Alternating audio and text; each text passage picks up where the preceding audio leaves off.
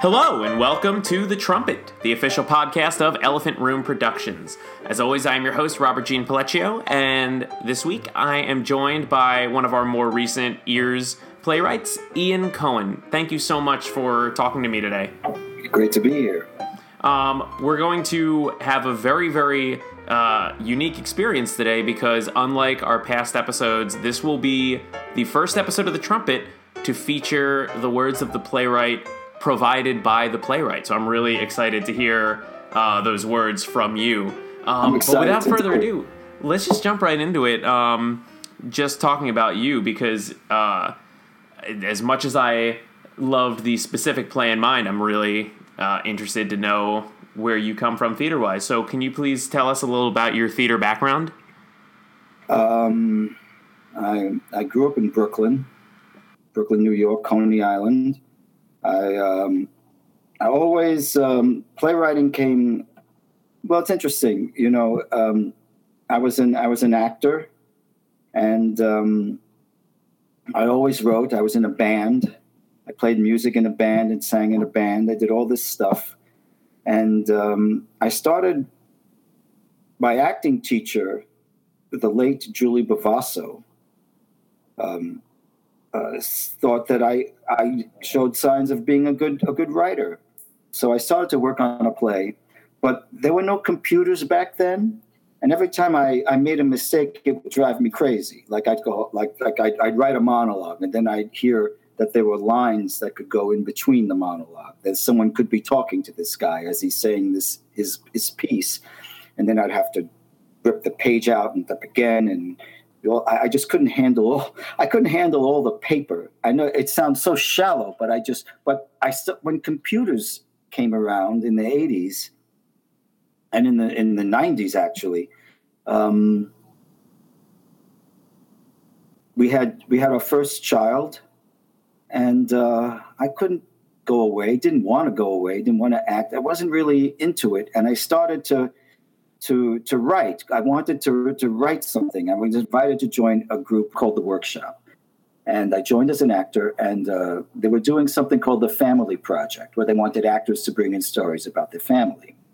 So I wrote a monologue that my father used to say to me when I was um, a teenager, falling asleep, and he was disappointed in my career choice, you might say, as being an actor and being in a band and all of that. Oh, none of us are. Just to know what that must be like. Yeah, yeah, I, yeah. So uh, I wrote this thing, and uh, people really responded to it. And then I started writing more, and I and and I got to a point where I couldn't stop writing. I just wrote all the time. I, I wrote everything that came into my head. I, I, must have written. I guess the first draft of this play, the first, my very first play, was written in about I'd say less than a month less wow. than a month. Because it, it, was it was a torrent. It was something it just it just poured out. And, that kind of uh, reminds me of something uh, an old professor of mine once said um, it was someone who taught many of the people in erp uh, her name was Ingrid DeSanctis. Her name still is Ingrid DeSanctis. I don't know why i quantified it in the past. But um, she made a really bold statement about theater and she basically said that the way to do well in theater and the way to know that you're going to do well in theater is that you have this drive, this desire where you are unable to do anything else. You are that's unable exactly to, right. you know, live without theater. And I, that's definitely how I am as an actor. Um, I'm curious because I know you're. Uh, normally, my next question is do you wear any other theatrical hats? Um, you're very clearly a writer, but I you did say something about acting before. Do you have yeah. uh, do you have I, any directorial or acting or uh, any other I, passions? I I I, uh, I, I love acting. I love acting. I live in a building like we talked about before you you started taping. I live I live in a building that, that's mostly populated with actors I mean, a lot of great actors live here. A lot of great musicians live here. It's a wonderful place, and um, acting was the first. Th- I don't know. Something happened. I, I, think I.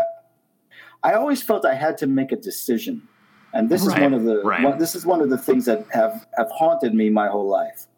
I wish. I wish that I could have made a decision where I'm going to do one thing 100% of the time yeah. and plunge myself into that.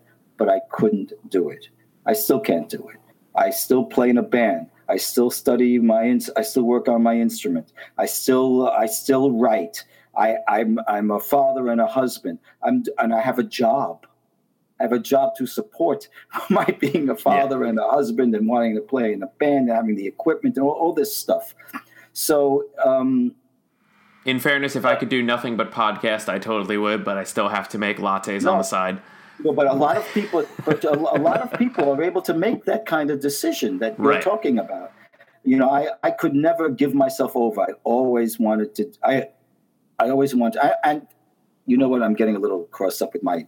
my I always wanted to be the person that was extremely focused. But I'm right. extremely focused when I'm writing a play. I'm ex- fo- focused on writing the play. When I'm not writing the play, I can be focused on something else. But I think that applies to me as well. Yeah, one one takes. Sometimes they, they they do add to each other. They enhance each other. But uh, I, I I really believe if I really focus on being an actor, if I really focus on just being a player and not playing in the band, maybe I'd be one of those guys. We call it uh, woodshedding it, like going into the wood into the, the into the the woodshed, picking up the instrument and not putting it down for ten years. Right. You know, and that's what you do. You're you're that guy, but I couldn't be that guy. I, I'm a, I'm surrounded here by great musicians and great actors and and, and great writers that um, I've always done. Right now, I've been writing, writing plays and playing music. That's what I've been doing. And uh, this uh, this new one is uh, something that uh, uh, it's very different f- from anything I've written before, and that's why that's one of the reasons I sent it to you guys because you don't know me, I didn't know you, and I wanted to see what would happen. And I'm very pleasantly n- not not not surprised, but it was a it was a very good experience for me to hear well, what you guys said about it, you know, hear what you guys said about it. And there were things that had come up before, not said necessarily the same way, but uh, but really clued me into what the play does. And uh, I'm working on rewrites now for the event I was telling you about. Yeah, well, before uh, before we get any further into old wounds, can I probe you uh, one more time about the building you're in? Because you had a lot of interesting things to say about that building before we started the interview. Um, no, the, the building. The, there's a movie that's come. They made they, they made a movie about it, a little documentary called "The Miracle on 43rd Street," and the, and it is a miracle. the The neighborhood was very, very depressed. I don't know. I know if I don't know if you've watched the HBO series uh, "The Deuce." I have not, but I've heard about it. I've been wanting to see it. Well, that's what this neighborhood was like. Right. If you look at that, that's what this neighborhood was like. And nobody wanted to live here. They built these two luxury buildings, big apartment buildings, and nobody moved in. This is my interpretation. I could be wrong. So if you get calls, just say Ian apologizes. But anyway, um, so a few year uh, about when they finished the building and no one moved in, a sign went up at Actors Equity, and I would always go to the to the lounge and look at what was casting and all that stuff. And I saw that there were apartments available at Manhattan Plaza. So I went to look at it. They were great apartments, and they were going to be federally subsidized for actors, writers, musicians, anybody in the performing arts. But you had to qualify to get in. And um, I remember I went down and I filled out all the forms and uh, I qualified, and I got in in uh, nice. 1977. 1977 is when I got in. Which, and as you pointed out, you, was a few yes, years before me, just just a couple. Yes, few years before you were born. Uh, but uh, Angela Lansbury lived on my floor. Uh, Which Tennessee reminds me, I need to get on, on that proposal. I I got it. I've had this plan in my head for ten years. I'm gonna marry Angela Lansbury. I've never wavered. Few things uh, in my life have remained as constant. well, that's that's lovely. But anyway, the time clock is ticking, anyway. so I got to get on that. but anyway, she lived on my floor, and um, uh, Tennessee Williams lived on, I think, on the top floor. I mean, it was a great. It's a great building. It still is a great building. Like honestly, I would pay. I would pay to you just two of your anecdotes so far. Like if if this is any indication of your other writing, just these two anecdotes Living with Tennessee Williams, Alicia Keys, and Angela Lansbury. That's a play I would well. watch. I would totally watch that as a play. I would also I would watch the ten minute one man play about uh, a writer and the development of the technology of what he writes on. I I just when you told that story earlier, I just had oh. this visual of ripping the paper out of the typewriter and. I'm just too anal to have to. Julie Julie Bovasso, we used to go to Julie Bovasso's apartment after the class and she'd have a new play she was working on. And uh, she'd give it us out, give it out to us as students. And I remember that we get to a part, and there was, oh no no no, read this page, and she'd hand a page, and she'd hand six pages to everybody. They were all crumpled up and just clipped together and stuff. And uh, it, it made me crazy. I couldn't handle all the different the different pages and to having to retype everything. I thought, oh my god! And then, and then I learned Word Perfect and I thought, wow, I all I have to do is backspace. All I have to do is uh, make a, you know, a hard return and throw something in and split it all up. Because I, like I was telling you, uh, monologues came easy to me. I could mm-hmm. write a monologue. They still come easy, you know. I could write a monologue, but dialogue. So I'd write the monologue, and the, the character would say something, and then I'd imagine the other guy sitting there answering, and I and uh, it, it, was a, it really it's true and and it's it's almost embarrassing to say but the technology enabled me to be a writer. I just did not have the patience. Another thing my brain goes fast. Yeah. Things happen fast with me. And if i don't if my fingers don't get it into the keyboard quickly enough i'm going to lose it. But without further ado the thing i really want to talk about is uh, old wounds. Um, sure. so before we go into a discussion about old wounds, um, could you please uh, just give us kind of a brief setup as to what the uh, what the content of the play is, and then if you could set up the monologue that uh, you were going to provide. Okay, sure. Um, I have to be be very. I'll be very honest about the play. It's it's probably the first play I wrote that was stream of consciousness I had a lot of uh, um, issues with the, the there's the alien factor, you know, with uh, one character Bennett will say somewhere on page eight imply that he's from another planet and that he could read minds, and uh, um, I remember thinking, well, maybe this is too confusing. Why should I? Maybe I'll, let me cut all that stuff out and just make it a simple thing. But it it it it, it didn't. I didn't do that. I, I, I started to. I missed it, and I went back to it. I kept going back and forth with it, and kept thinking that I needed to explain the craziness in the place somehow. I needed to explain everything, and I found that when I explained it in the dialogue or in the act, in the action or whatever, the the play became less interesting so I decided to just leave it alone. And if people don't get it, they don't get it. If they do get it, fine. And um, that's where the where the play is is now. Anyway, Harry is an is a man. I'd say he's about he could be anywhere from forty five to seventy five. The character. I mean, I've made them older with a with a director friend of mine. We've we've played with the ages of the guys but they but they could be anyway. I, but they're older. They're they're they're older guys, and they're not your age. but anyway, right. they um, they've been through a lot. This guy is wakes up in the hospital in what he thinks is a hospital. He has no idea where he is, how he got there. He some vague memory of collapsing, but he doesn't know much. And sitting opposite him is his friend Bennett, who he's known for, forever. And uh, he wakes up in the hospital and uh, he's very confused. And he looks to Bennett for answers. And as the play as the play pr- progresses, we learn. Hopefully, we learn. I don't know that we actually do learn anything. Well, we do learn, but uh, we don't learn. Um, it, it's an abstract kind. It's abstract. It's an absurd kind of play, and I didn't want to. I didn't want to hit the nail on the head. I wanted to uh, I wanted to basically write whatever came into my brain and just to see what it was and explore it, which is what I've been doing. Uh, I don't know if that's uh, good playwriting or not, but um, it's something that uh, I wanted to try. I, I wanted to see what would happen, and old wounds is what happened. Wow, and it definitely shows. Um, so, can you just go ahead and set up uh, the Oh, monologue? okay, you're sure. There's a. Let me just find it in my little uh, my my script here.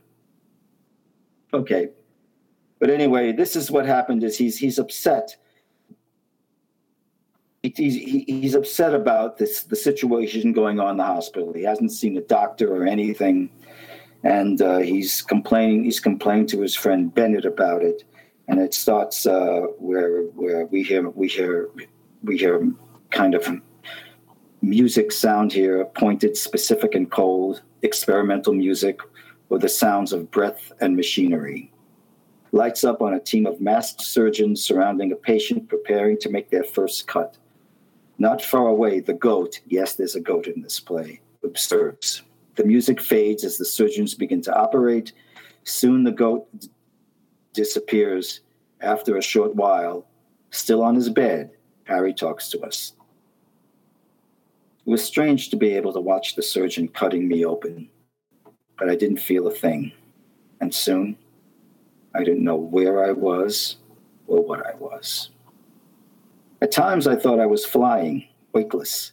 It was as if I was a balloon that floated to the top of the room and made its home in a corner, hovering between the shelves of equipment, the ceiling, and the wall. I found myself watching them work. God, they were good. Such precision, not a wasted move. I just sat down and watched the show. Sat down. How could I sit? There was nothing to sit on. I crouched into a fetal position, and for a moment, I forgot why I was there. Then I saw me. I didn't like the way I looked ugly and pasty, a lifeless piece of white, bloody meat. I imagined myself roasted with carrots, potatoes, and onions all around me, and my stupid relatives feasting on me. We hear the sounds of a noisy family dinner, people talking at once, at first softly, but soon grows in volume. At this point, their dialogue can be improvised, improvised or mashed and distorted as in a dream. My nephew, Andrew, with, with my drumstick, making a pig of himself, blood, grease, and small pieces of my dark meat and crispy skin on his face. Everyone thinks he's so cute and they cheer him on, applauding him for every stupid little thing he does. Eating being the biggest crowd pleaser of all. Look at him go! Kids sure can eat. And my sister Liz chewing on thin slices of my breast meat, complaining how dry it is. Overcut. And my asshole brother in law tossing my roasted testicles in the air and popping them in his mouth like cracker jacks. Oops, I missed. They make me sick. Idiots, all of them, stuffing their stupid faces with old meat, fat, sugar, and salt. Me. God, I hate them. It surprises me how much. I never intended to become a hateful person, but there it is. Even the little ones who I have no business hating yet, they're horrible too. They're greedy little faces. They want everything and everyone. We're all there just for the taking. Maybe this is what getting older is about. After a while, you hate the world and what it's become. And soon, it's time to leave it. That's it. Okay, let's talk about this play. Um, well, first off, um, I want to say that this is one of those. Uh, this is one of those plays that I had the pleasure of actually not just recording the reading, but partaking in the reading.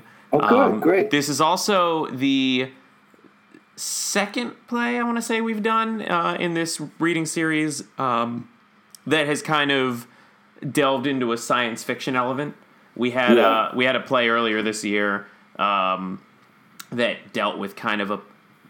It was a little bit ambiguous as to whether it was another planet or another world or another time. Um, this one, there's no ambiguity. there's clearly, um, and I mean, this is something that Lauren uh, briefed me on because one of the key things about this program is that we, other than Lauren, artistic director, um, and the other people, you know, who are in charge of facilitating, the company members and the readers in the play generally go in with very very little information. And Right. all Lauren told me about this was there are aliens, and I said, "All right, bring it on." um, so You know, you know all the aliens in the play. You know this whole thing, thing about him being a being an alien in the stage directions. There is nothing that makes him look like an alien. Oh, I imagined that, that's what I imagined reading skin. it. Um, I think it, it even I think it even it does say that I think in the stage directions that there's no How could you read it element. cold? I don't see how people could read this play cold. We made Yeah, it you work. It I did. had- it- oh, I had to mean, I listened to it. It was all right. It was good. But you know, I, I mean, Well, I mean, it's one thing to read the two lead male characters cold. It's another thing to turn the page, have it be my turn, and realize that's not English. well, let's go with it. So, actually, why don't I just jump in there? Can we talk about the alien language? How did how did you come up with you that? Mean, oh, you mean the, the kata damash stuff Yes. with the with the nurses? Oh, I made I made that up. You know, that was I I I thought. You know, I had an ex- personal experience where in, in, in a hospital years and years ago, where the nurse came in. She was trying to do something to me, and she spoke some Eastern European language. Language. I had no idea what I was talking about.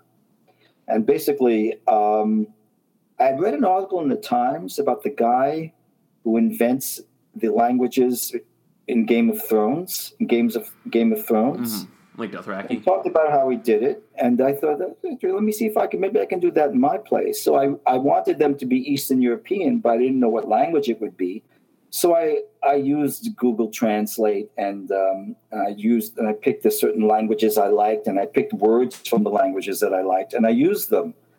So some people, my Jewish friends, as I'm Jewish, thought, "Oh, you made them Yiddish." So no, no, no, no, no. they're not Yiddish. Not everything is Yiddish, you know. But um, Honestly, Uh, I I would not have blamed you if you'd snuck in a little bit of Yiddish here and there, just one, just a word or two, just throw it in. something that starts with a K, because K is funny. That's what Mel Brooks says. Well, and again, like it's going back to the going back to the nurses. It it definitely runs, and I I, I appreciate that you put for us the um the human Oh, the translation with it, so we could get the content, which is I almost actually almost funny. didn't. Um, the uh one one more you know train track jump, and then we'll get back to old wounds. But it's uh, uh are you familiar with the movie Guardians of the Galaxy? No, I'm not familiar with it, but I will tell you, I'm a big or was a big comic book fan, So, you know, especially char- a Marvel yeah. fan. But I know, you know, Yeah. So the so the character um, Vin Diesel does the voice of a tree monster named Groot, and his he can only say he's an alien that can only say three words. I am Groot. He can only say those three words. Um, but every line has a different emotion because Vin Diesel had a script that no one else had uh, that had all of his lines, the meaning behind every I am Groot. So it became I am Groot, I am Groot. I am. It, it was a really I neat understand. tool, really neat That's tool for the actor, and it, and you've they clearly only gave you've it to him. The other actors didn't know, so the, it kept it from the other actors. What? Well, because there's there's meant. one there's only one That's other all. character that can understand him. So the audience gets it from him saying, "No, that's not a hat," or like some kind of reaction to whatever he's just said. That's um, good. That's that's wonderful. you yeah, know, I was in. I, I studied this uh, Chekhov method of acting, Mm-hmm. and uh, we used to take one of the things we had to do. We'd have a large ball and we'd bounce it, and everybody had to say some some some something like, um, uh, "Let's go to work now." And you take the ball and you'd say, "Let's go to work now," like you don't want to go to work, and then someone else would take the ball and throw it, like toss it in the air lightly, and say, "Let's go to work now." So it was all these different ways of uh, saying uh, saying the lines, to, you know, because you know you could say anything; it could mean anything. The words mean nothing. They're they're just what they're saying. That's another thing about old wounds that I tried to do. That the words aren't necessarily true. You know that they, you know, which I, love because I love unreliability in in uh, plays. Um, yeah. And I guess Oh, I'm you're curious. Uh, I, the next thing I wanted to ask is, um, can you tell me a little bit about the relationship of the two uh, lead characters? Sure. Um, I based them on uh, friends of mine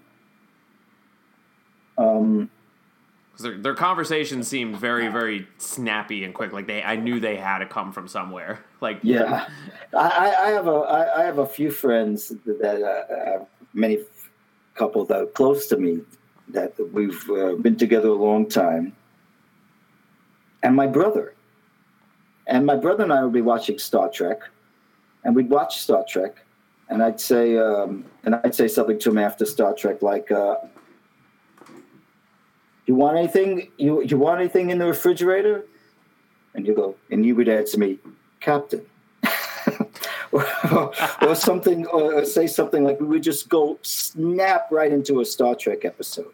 And I thought like that these guys, Harry and Bennett, they they do that. They have mm-hmm. a game. They have a game that they play, and uh, not unlike my brother and I play. There are sometimes uh, there's a moment in Old Wounds. It's my favorite personal moment that I that I my moment that I love, where um, where where Harry looks at the looks at Bennett and goes, "I like that you called me captain."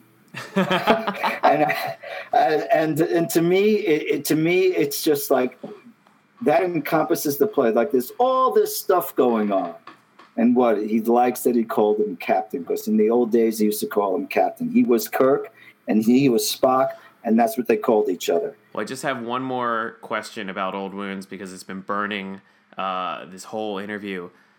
What is the goat? Please tell me what the goat. Is. The goat. Well, I'll tell you. Um, let me tell you where where the goat comes from.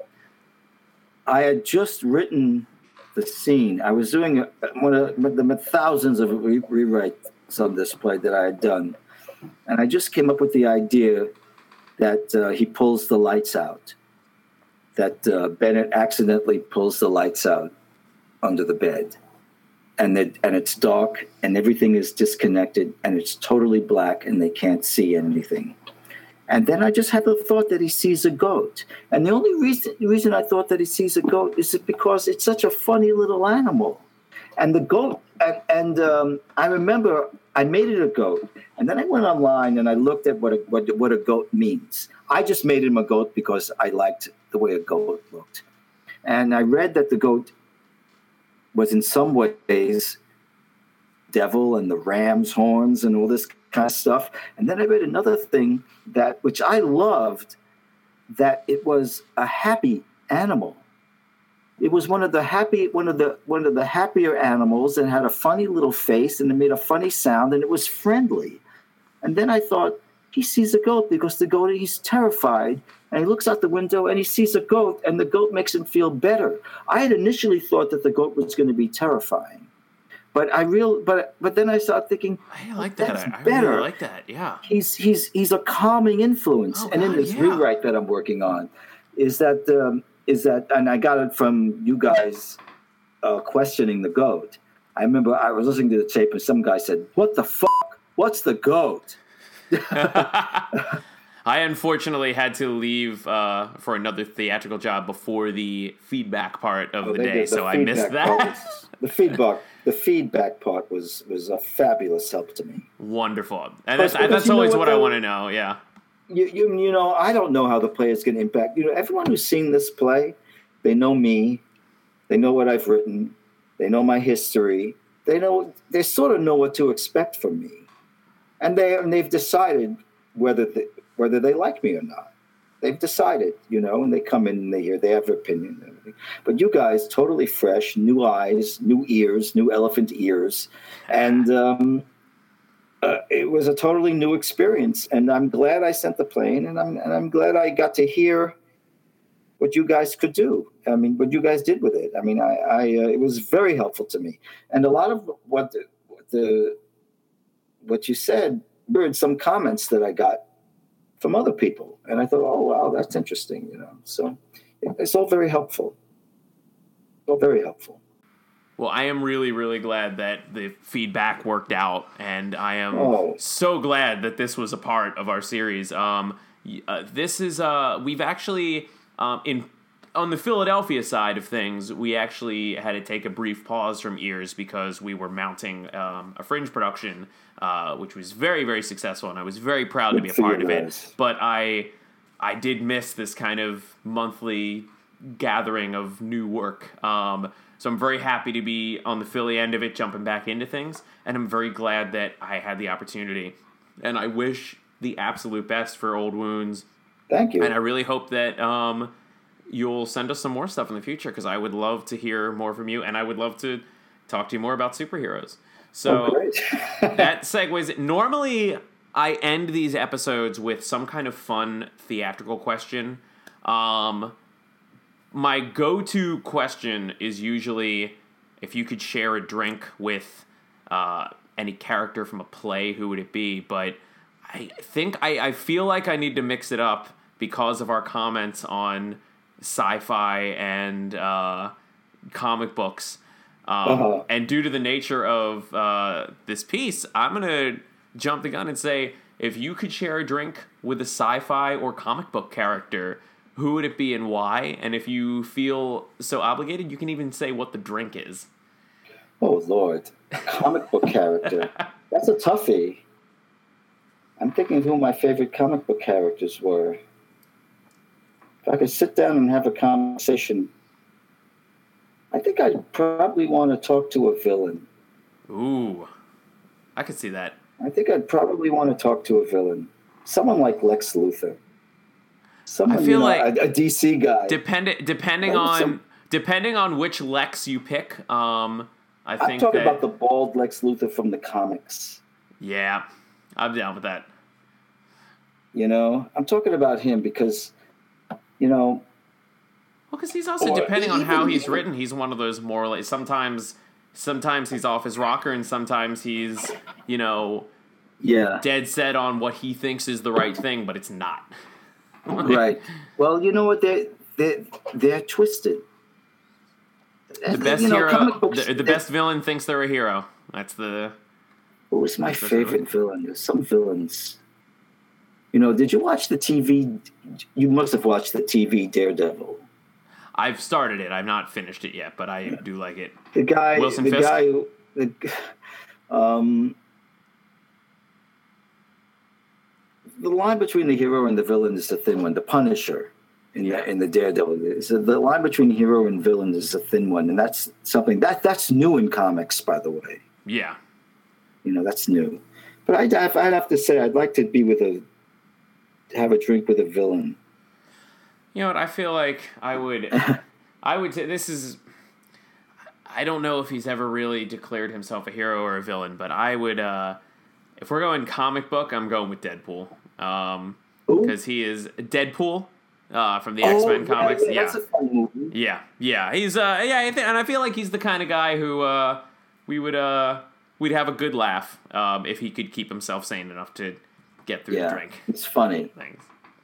Uh, well, it's Ian, thank you again so so so much for talking with me today. This was an incredible conversation, um, and I'm always glad to know that there are more comic book lovers in the world. Well, you know, I've kind of outgrown it, but uh, I still you never them. outgrow comics.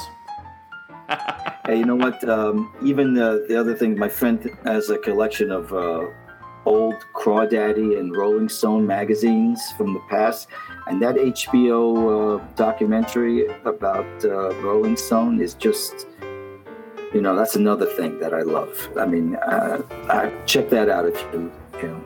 Well, dude, you give me a lot of recommendations you, today. You could cut that. You could cut that out of the interview. and I love that. What can I say? Yeah. Yeah. Anyway. And for all of our other listeners, um, just remember if you are a playwright with a play you want heard, please send it to erpsubmissions at gmail.com. Remember, Every story deserves to be heard, so join our elephant herd today.